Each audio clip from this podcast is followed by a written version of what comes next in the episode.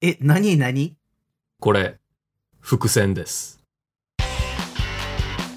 佐島と庭の漫画760忙しい社会人二人がワイワイ漫画を語る漫画760をお送りするのは佐島と。庭です。漫画760は佐島と庭がいろんな漫画の魅力をふんわりわいわいお伝えするラジオです。なお、語りたいポイントのために軽くネタバレはしてしまいますので、ネタバレ一切困るという人は漫画を読んでからご視聴ください。えー漫画760は Spotify や Podcast で毎週水曜18時頃に更新しています。番組の感想、語ってほしい漫画のリクエストはメール、ツイートで受け付けています。ツイートの場合は、ハッシュタグ、漫画760、メールはさじま .niwa.gmail.com まで。公式ページからも送れるので、番組概要欄をご確認ください。本日のコーナーは早速いきますけど、はい。今日の持ち込みです。いこのコーナーでは佐島と庭のどちらかが選んだ漫画一作品について語っていきます。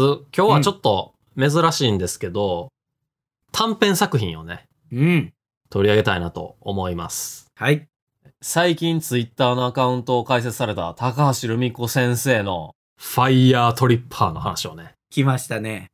いやー、これね、普段聞いてくださってる方はご存知かと思うんですけど、生配信でですね、うんうんうん。あなたの初恋の人はっていうテーマでお便りを募集したんですね。うん。ガチ、えー、初あ恋ガチ初恋恋キャラ、ね。ガチ恋か。初恋ガチ恋キャラ。うん。で、お便りを募集した際に、えーリスナーの N 氏さうん。ん、が紹介してくださった作品です。あのーまあ、二人ともね、もちろんこの漫画について知らなかったんですけど、うんまあ、。知らなかったからこそ2人の中でかなり話題になりましていや、そうなんですよね。あ のーお便りの内容もすごい面白かったし、うんあとやっぱこのね、タイトルがね、うんうんパンチ効きすぎてて、すげえなと。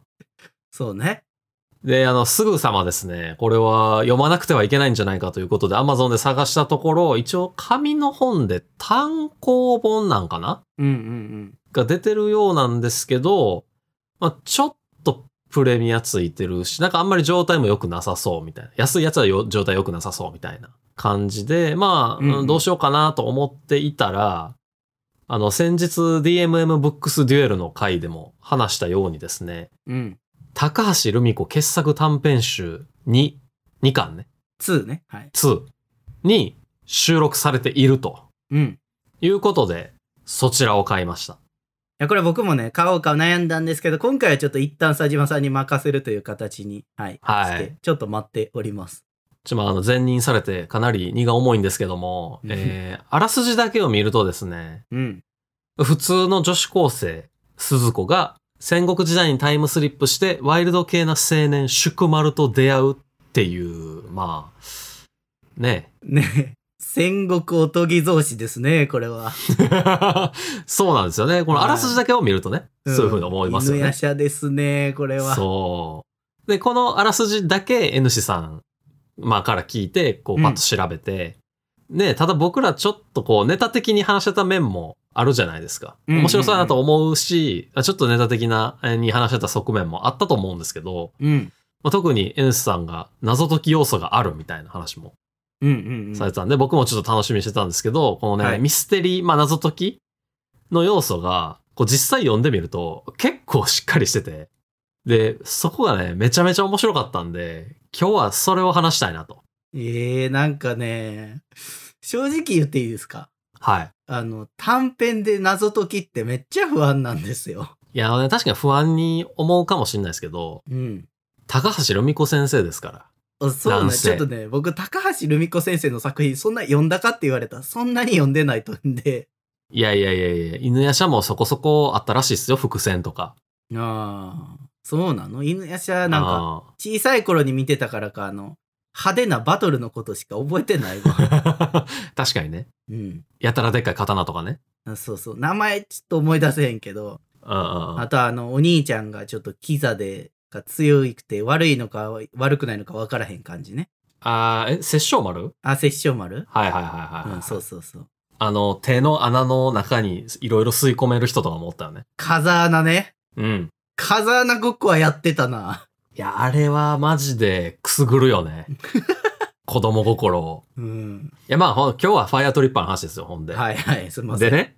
まあ、今回その謎解きのところを話していきたいんですけど、題して、僕も意味深な鈴をつけたくなる。あの伏線良かったー です。なんか、楽しんでますね。まあ、あの、簡単に言うと、気持ちよかった伏線を語る回ですわ。はいはい。でもまあ、一応庭さんも読む、読みたいやろうから、そうですね。その革新的なネタバレには気を使いつつ、うん。話す、まあ、匂わせ回ですね。あーなんかそこは多少気を使ってくれるんですね。まあまあ、一応ね。 あの、僕裏ではチェーンソーマンめっちゃバラされましたけど。 いや、あれはね、なかなか読まない庭さんがあれよ。 いやいや、あれは事故だったでしょ。じゃあせやね。確かにそうや。うん。あれは事故が起うきんあれはね、非常に申し訳ないなと思ってる。た。今回は、あの、革新部分はちょっと気をつけてくれるってことね。久々の匂わせ回ですね。なんか久々のって言ってるけど、過去に匂わせ会なんかあったっけあったじゃないですか、バトルグラウンドワーカーズ。あー、はいはいはい、はい。匂わせてたよ、匂わせてたよ。確かに。あうん。あの、作者の方からもコメントいただいて た。あそうそうそうそう、匂わせてんなーみた いなコメント。そんなラフな感じじゃなかったけどね。うん。なるほいたどだいねた。やつ。そう。匂わせてくるのね、今回。そうよ。はい、わかりました。 行くよ。なあ、どうぞ。はい、お願いします。まあ、伏線、なこれ良かったよねっていうところの一つ目。まあ、うんやっぱり鈴ですよ。これ、鈴っていうのは、あの、倫理なる鈴ってことね。 いろんな意味がある。匂わせられてる わ、もう。いきなりめちゃめちゃ匂わせられてるわ。えこれ鈴、とりとりあえず鈴行くよ。あ、鈴鈴で、はい、わかった。この、そもそも宿丸って、あの、まあ、紹介、僕らね、あの、生配信の時にした時もあったけど、ワイルド系だけど、鈴が似合う男だったじゃないですか。いやいや、だったじゃないですか。まあ、そういう話したけど、ほんまに鈴が似合うかどうか俺よくわからんからさ。まあまあ、実際でも、あの、血生臭い合戦後に、リーンとこう、涼しげな音を響かせながら現れるヒーローなわけですよ。うんうん。なるほどね。で、やっぱこの鈴っていうのが、そのチャームポイントっていうだけじゃなくて、やっぱりキーアイテムなんですよね。えー、はいはいはい。で、えっと、このファイヤートリッパーって、短編ながらこう、クライマックスの場面。うん。だからまあ時間軸的にはちょっと後の方なんかな。うん。終盤、まあ終盤から始まる、えー展開なんですけど、うんうんうん。これちなみに映画界隈ではタランティーノってるとかタランティーノるとかって言ったりするんですけど、なんだあのミステリーとかでよくあるやつね。もうあの死んでるとこから始まるみたいなさ。はあ、一応大きな物語、なんていうか、出来事があって、そっからスタートするみたいな。そうそうそう。なんか結論が先に出てきて、そこなんでそこに至ったかみたいなのをうん。こう描くみたいな。ちょっとなんでタランティーノってるっていうのか聞きたいけど、長くなるんやったらやめとくわ。あの、クエンティン・タランティーノの映画でそういうのがよくあるっていうことで言われてるらしいけど、僕はあんまりそういうイメージがない。あーじゃあ、あん まり成り立ってないやん、そんなこと。僕はだからあんまりこう、しっくりきてへんけど、一応そういう言い方するよっていうえ。おい、映画知識紹介したかっただけやろ、ここは。映画知識ちょ紹介した上で若干マウントを取るっていう、この、高度な。もうええ、次、早 く。本編へ戻りなさい。あ、ほんでね、そのクライマックスのシーンが、うん。実はですね、この、えー宿丸のうん。妹うんうんが、燃え盛る家のこの炎に飲み込まれて、死んだっぽいけど、みたいな描写なんですよ。うん。めちゃめちゃ匂わせてくるやん。もうなんなん。で、しかも、す、妹の名前は、鈴なんですよね。あ、なるほどね。ここにかかってきてるわけ。そうそうそうそうそうそうそうそう。まあでもこれ、もう、もう伏線っていうよりは、これ絶対あれやんっ ていう。伏せきれてへん線な気はするんですけどう。ん、匂わせきれてないな。せやねん。けど、けど、このね、絶対あれやんって思いながら読んでまうから、うんもうなんかね、その考えが植え付けられすぎて、うん。うん。その他に散りばめられたさらなる細かい伏線からね、なんか気がそれるというか、ええこうそらされる仕掛けになってるんですよね。なるほどね。うまいんだ、これが。あ、おとりなわけだ、これは。お、まあまあ、そこも一応、なんていうの、大きい気づきではあるんですけどう、んどんでん返しというか、こう、ああ、そうやったんや、みたいなのではあるんですけど、うん。他にもこう、細かいところがあって、うんうんうん。うわ、こっちもなんや、みたいな、なるっていう、うまいんだよな。なるほど。あと、次の伏線なんですけど、シュウ君泣かないよーっていうセリフがあって、はいはいはい。これね、うん鈴子が現代で仲良くしていた、あの、近所の子供、シュウ君っていう子がいるんですけど、うん。まあ、まだちっちゃいんで、盲腸の手術痕ここに切れ目あるでしょみたいなのを、はいはいはいまあ、見せびらかしたりとかしてるんですよ。友達。に。うんもう公園の真ん中でこう、ベローンって服め くって、見てみたいうんなな、るほどね。 やってるんですけど、うん。まあ、シュウ君そんなことを言いながら、手術で泣いたんでしょみたいな、うん。こう、鈴子が言うと、いや、手術の時になんか、泣かないもんみたいな、こう、強がったりって、こう、ちょっと子供っぽいとこがあるんですよね。はいはい。 ちっちゃいから。で、その場面の直後に、鈴子がタイムスリップするきっかけになる、ガス爆発が起こるんですよね。ガス爆発が起こるんですかいや、これ久しぶりにガス爆発見たなと思ったけどさ。あガスの、あるやん。なんちゅうの、天然ガスの、なんていうの、貯蔵する丸っこいさ、でかい球形のガスタンクみたいなのあるじゃないですか。ありますね。ガスホルダーとか言うらしいんですけど。うーん。 はい。あれが爆発するんですよ。いや、もうやばいや。相当やばいや、それ。相当やばいし、僕なんなら昔住んでたところの近くにあったから、え、あれってあんな危なかったんや、ちょっと 思った。危なないと思うけどね、い実際。や もし爆発が起きたらの話ね、危ないですそよねうそうそうそうはいそうそう。あ爆発したって聞いたことないけどね。えーそれはさすがにないな。うん。で、でそこの爆発にね、鈴子と柊君が、まあ、たまたま隣を通、歩いてた時に巻き込まれちゃうわけですよ。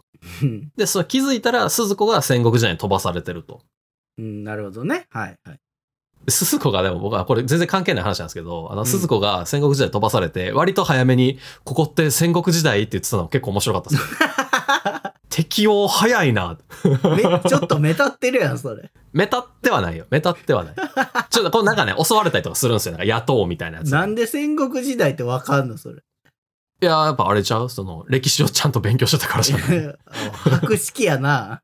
これは足軽みたいな感じなんちゃうで、うん。えー、まあちょっとね、この物語が進んでから、その戦国時代に、うんあの、く君が、その、鈴子と一緒に歩いてた時に着てた服が、えー戦国時代にも飛ばされてたことがわかるんですね。なるまほど。あ、飛ばされてたなっるていうかこう、戦国時代で見つけちゃうんすよ。ほどはいはいはいたまたま。。うん。あ、これ拾ってきた服だぜ、みたいなね、こう、バンって見せるときに、え、これく君が着てた服だっていうのがうん。えってことは、シュウ君も爆発に巻き込まれて、今もどこかでさまよってるかもしれないし、なんなら死んでるかもしれない。っうんうんていうことで、鈴子的にはもう気が気じゃないわけですよ。うん。うん。私が守らなきゃみたいななるほどね。感じになるんで、まあそう心配もするよねと。はい。で、もう、宿丸に手伝ってもらいながら、シュウ君を探すわけですよ、鈴子さんが。うん。で、なんかこう小さい子やから、どっかで泣いてんじゃないかと。怖がってんじゃないかみたいな、ふうにやっぱ思うわけですよね、鈴子は。うんうんで、最終的に、シュウ君が、これなんて言ったらいいんやろうな。ちょっと匂わせるんですけど、うん。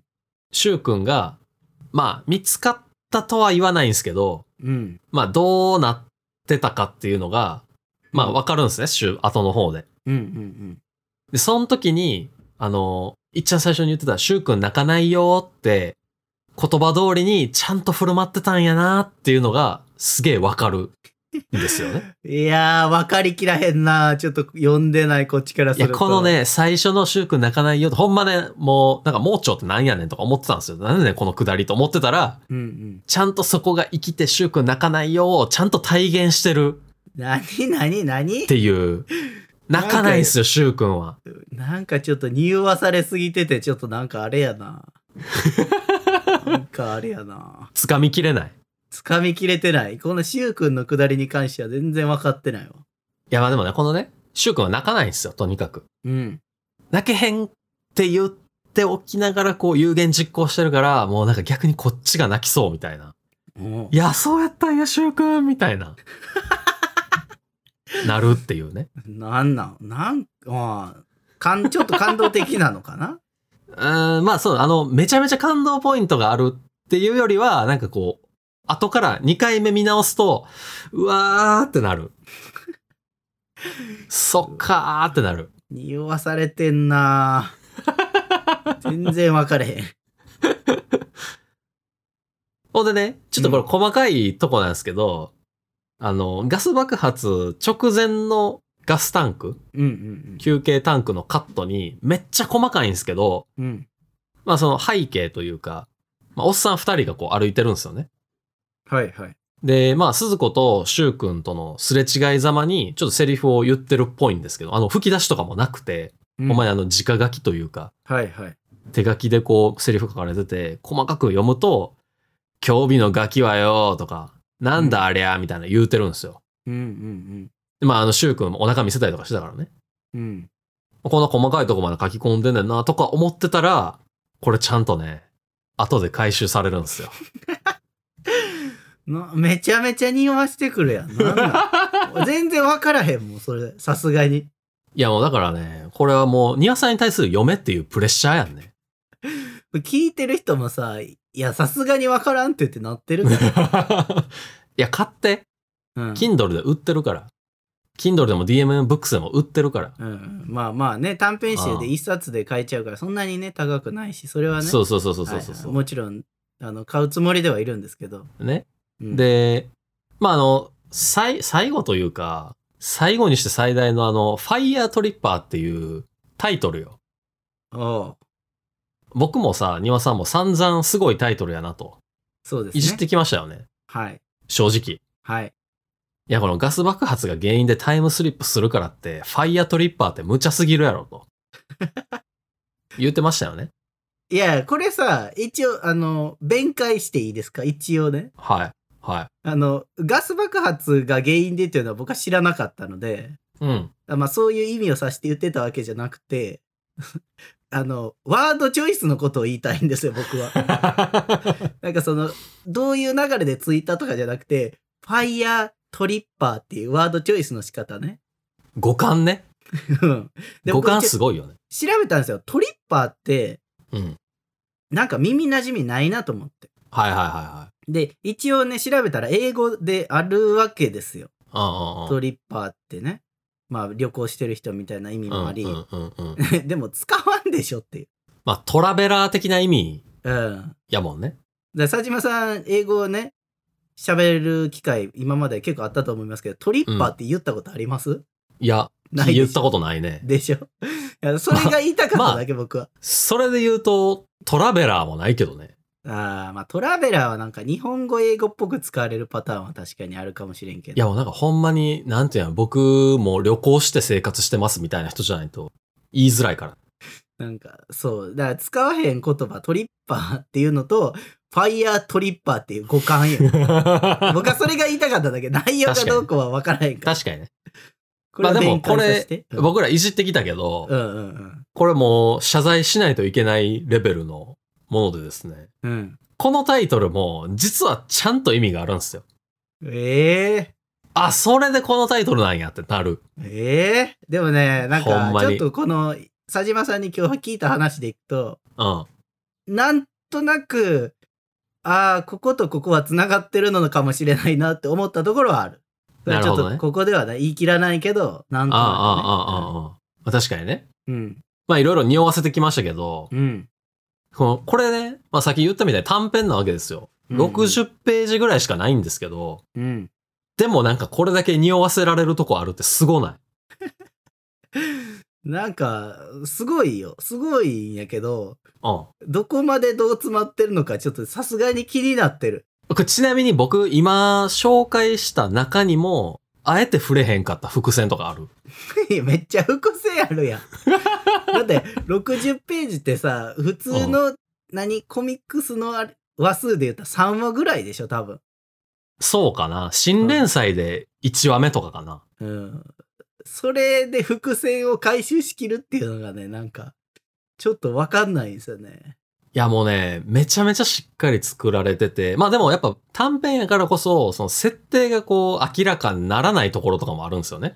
まあまあ、もうなんか細かい説明は置いといてっていそうそうそうそうう。そうそうそう。ねその逆にそこがめっちゃ語りたくなるっていう。語りたいというか語り合いたくなるっていう。こここうなんちゃうみたいな。そうそうそうそう。これってこういうことやんな、みたいな答え合わせというか、はいはいあー誰かと喋りたいっていうのはすごい。俺こういう解釈した、みたいな。うんうんだからめっちゃ語りたくなるっていう、もうね、素晴らしい作品ですうね。ん。いや、なんかベタ褒めですね。いや、めちゃめちゃ面白かった。ああ。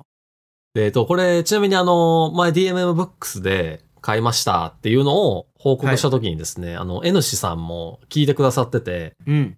ツイートしてくださってたんですけど、はいちょっと紹介しますね。うん。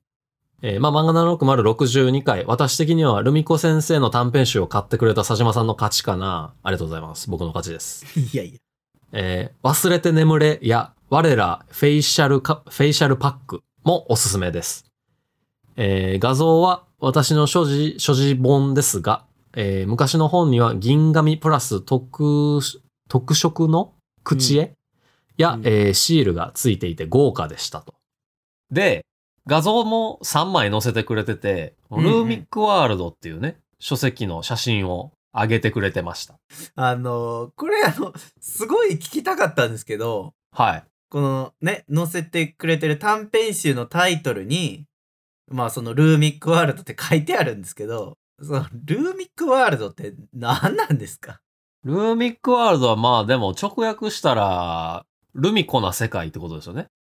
あの、直訳が正しいのかちょっとわかんないですけど、その、なんか、ルミコっていう、あの、言語が、ルーミックっていう形容詞になってるのかもしれないですけど、おうおうあのそそういうんこなとにでししょっくりきてないですよ。いやでもこれは一応ですね、なんかうるせえやつらとかうんうん。で使われてたキャッチコピーらしくて、ルーミックワールドって。あ、そうなんすか。うん、なんかね、担当編集者さんがよく煽りで使ってたらしくて、へえ。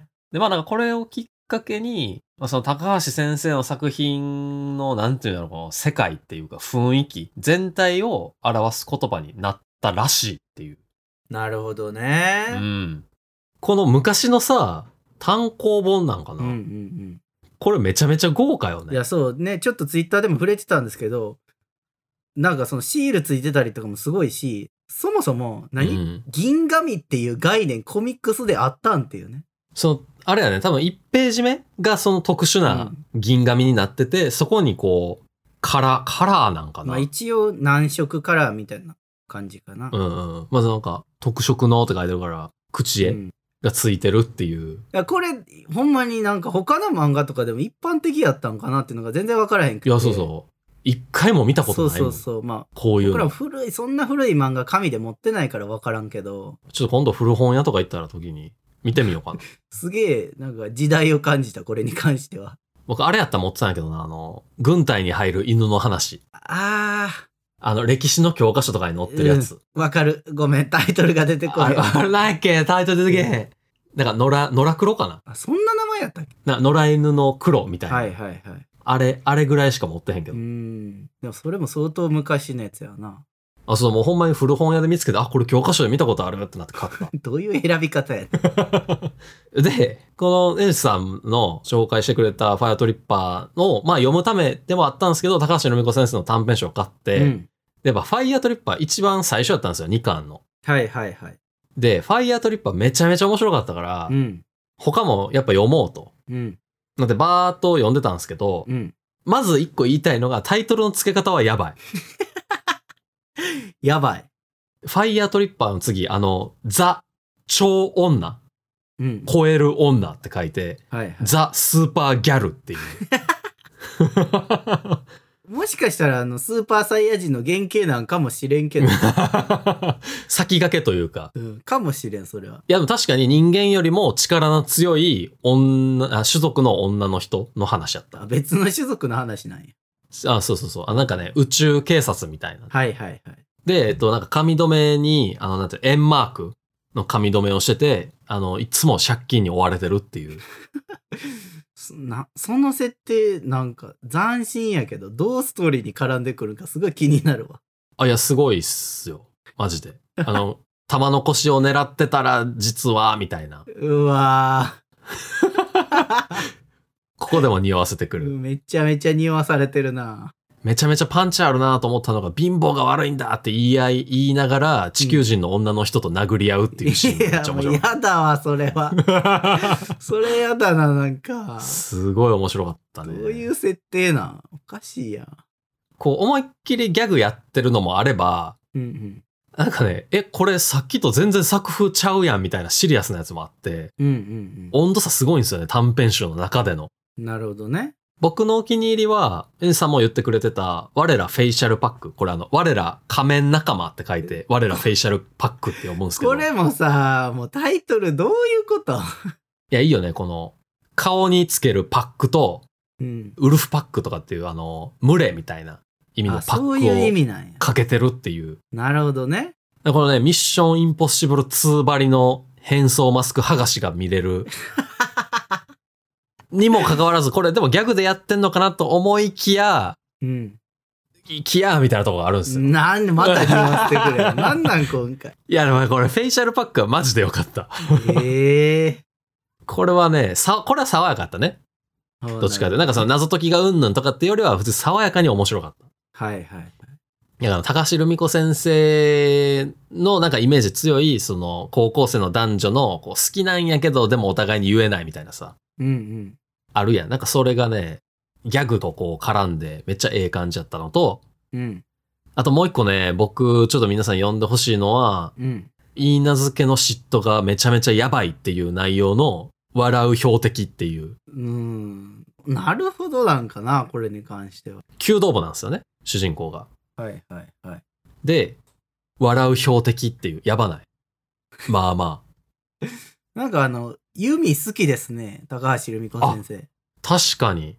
あれ、なんやったっけ、カゴメもそうやもんね、犬そ屋う舎そうの。そう。犬屋社のカゴメも弓やしうん。うんうんうんうんうん。あ、それで言うと、N 氏さんが言ってくれてた、忘れて眠れも犬の話なんですよ。犬を使う話かな。ああ、なんかそこで犬つながりなんや。まあなんか、ほんまに犬使いの話なんですけどね。はい。だからそれで言うとさ、その、嫉妬がやばいみたいなやつもさ、うん。あのーこれはラムちゃんの要素も入ってるよね。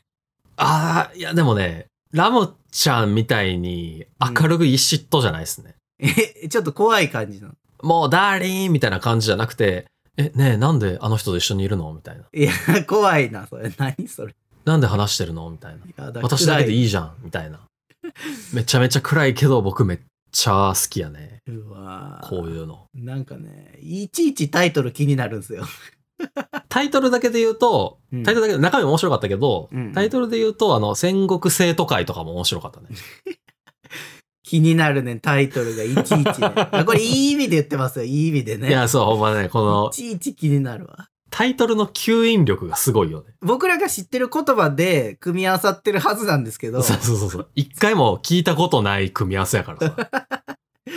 そこはなんかものすごい差異を感じますね、やはり。すご、すごい。いや、なんかほんまね、このファイヤートリッパーで始まり、うん。えー我らフェイシャルパックで終わる、この、高橋留美子先生の短編集うん。に、まあ、ちょ、1も面白いと思うけど、まあ、見てへんねん、まだ。 まだ見て、先に読よ。んでん、ちょっとファイヤートリッパー読みたすぎて2巻から読んでしまった。なるほどね。だからちょっとね、めちゃめちゃおすすめですね。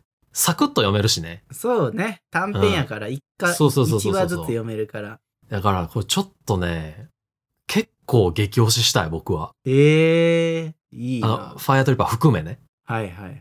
まあ短僕、編集を激推ししもたとい。もと買おうかなって思ってたから、いいっすね、それ。 Kindle でもね、DNA Books でも短編集売ってるんで、今回ちょっとあれ入れよう。リンクをああ、OK っす。リンク貼をっねてお。こう。うん。ちょっとこれのおかげで、なんか急に高橋留美子短編集売れたみた いなムーブメントできへんか急にランキング1位になったみたいな。 ら。急にね。いや、マジでやつ、これ今、今やからこそでも逆に読んでほしい、ほんまあに。ーなるほどね。いいっすね。めちゃめちゃいいんで、ほんまに。はい。皆さんちょっと、リンクつけとくんで、うんちょっとチェックしてみてください。はい。僕らにお金が入るようにアフィリエイトリンクにしておくんで。い露骨に言わんでもよかったよ、それ。やいや、これ、言っとかんと、あれですよ、後からこう、え、なんかアフィリエイトリンクになってるんですけど、なんでですかみたいな。あるから。そう現代礼儀ですよ礼儀確かに、うんはい、わかりました。そこでね、金くれっていうのはちょっと違うけどね。はいはい。でも金欲しいね。急になんかめちゃめちゃいい話で終わろうとしてたのにさ。うん、いや、もうね、あの、もう金はいいから。はい。リンク飛ばんでもいいからもう最悪。うんうん。あの、Kindle でちょっと探してみてください。はい。ということで、今日はこの辺りで。はい。ではまた来週。バイバイ。バイバイ。